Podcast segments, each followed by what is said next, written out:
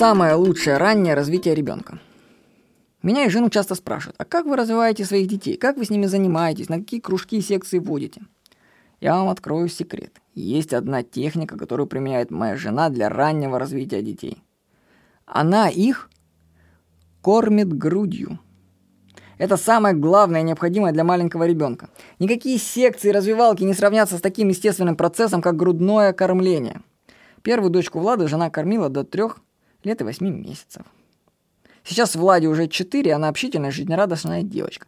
Никаких занятий и секций мы с ней не проводим. Вторая дочка Ника тоже, ну, ей сейчас 4 месяца, она тоже на жизнь не жалуется, на полном грудном обеспечении. Я вообще скажу, что мы лентяи в плане развивашек и секций. Я считаю, что если делать главное, то можно отказаться от второстепенного. Большинство родителей упускает главное в развитии своих детей, а потом пытается заместить это всякого рода развивашками. Таким мамам, вот я удивляюсь, им не лень гонять по городу по несколько часов, возя ребенка по секциям, туда-сюда, обратно, по пробкам. И это вместо того, чтобы в раннем детстве просто его покормить грудью. Никто не говорит, что кормить грудью это легко. Это осознанно, круглосуточный труд. Многим мамашам гораздо легче выйти на работу, отправить ребенка в детский сад, а потом заниматься субституцией, играя с ребенком в развивалке. Кроме этого, кормить грудью многим мешает не только личная слабость, но и невежество.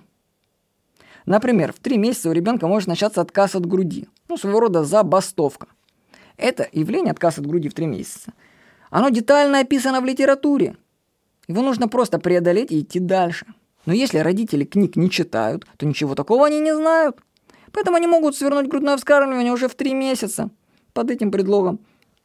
А сколько еще их ждет препятствий на пути грудного вскармливания? Но сам факт, что в книгах это уже все описано. Твой ребенок не первый, не последний на этой планете. Уже миллионы детей прошли через миллиарды грудное вскармливание. Уже все задокументировано, расписано вплоть до дня, наверное. Можно смотреть и сверяться, как, что у тебя будет дальше. И, используя опыт других людей, идти дальше. Но, кстати, но большинство людей из-за своего невежества книг не читают, считают, что они самые умные, уникальные на планете. Ну и сворачивают грудное скармливание. Кроме этого, знаете, у нас существуют такие специалисты в кавычках, которые говорят, что после года-двух кормить грудью нельзя. Вот. А, знаете, в предисловии книги «Эго, голод и агрессия» я вообще прочитал советского психолога, там написано, что грудной ребенок это, внимание, паразит на теле матери. Его надо сворачивать.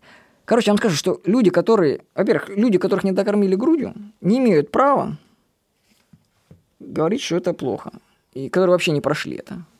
Потому что они все балаболы, извините, и они невежественные люди. Они только вредят нашему обществу.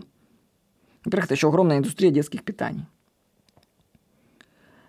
Но, кстати, если вы откроете популярные журналы по, по психологии, то вы найдете очень много статей, где рекомендуют женщинам пораньше сворачивать грудное вскармливание. Я вам объясню, почему это происходит. Дело в том, что, во-первых, популярные журналы настроены на массового читателя. А массовый читатель – это, сами понимаете, барашек такой. Ну, барашек. Вот. И авторы этих журналов, они прекрасно понимают психологию барашка то есть ну, женщины, они понимают, что ей лениво, ну лениво ей кормить грудь, ей хочется развлечений, шопинга, там, маникюрчик сходить, всякой хренью заняться, ну, ну, ну, они это все понимают. Поэтому они же не будут говорить, как Владимир Никонов говорит, что кормить грудью нужно там до 4 лет. Их сразу перестанут журнал этот покупать, когда им такое скажут. Поэтому они будут подслащивать женщинам. Говорит, да, женщина, После года там ничего полезного нету. После да, все бросайте, да. Вы наш журнал читайте, мы вас под... Это мы вам исследования даже приведем какие-нибудь позитивные. Вы только наш журнал покупайте, все нормально будет. Поэтому, кстати, мамочки платят такие журналы, они сами выбирают журналы, которые подтверждают их это. А в конце концов, за всю эту ложь и лень будет расплачиваться маленький ребенок. Если вы хотите настоящего раннего развития ребенка, просто кормите его грудью столько, сколько ему нужно. И ваша совесть будет чиста в плане раннего развития. Вы сделали главное. Преодолеть кризисы грудного вскармливания, получить необходимые знания и поддержку вы можете у консультантов по грудному вскармливанию. Подруга жены Анастасия Рябинина является таким сертифицированным специалистом. И по совместительству кормящей мамой со стажем более трех лет. А я, между прочим, записываю студию ее мужа. Так что обращайтесь, если вам нужна консультация по грудному вскармливанию к Анастасии Рябининой. Вы ее можете найти на сайте sися.tv. Ну или через мне можете написать Владимир Никонов, я вам дам координаты. Ну или сайт sися.tv. Вот. И там, кстати, сайт в поддержку грудного вскармливания. Так что самое лучшее раннее развитие детей – это кормить их грудью и любить, быть вместе с ними. А все остальное от лукавого. С вами был Владимир Никонов.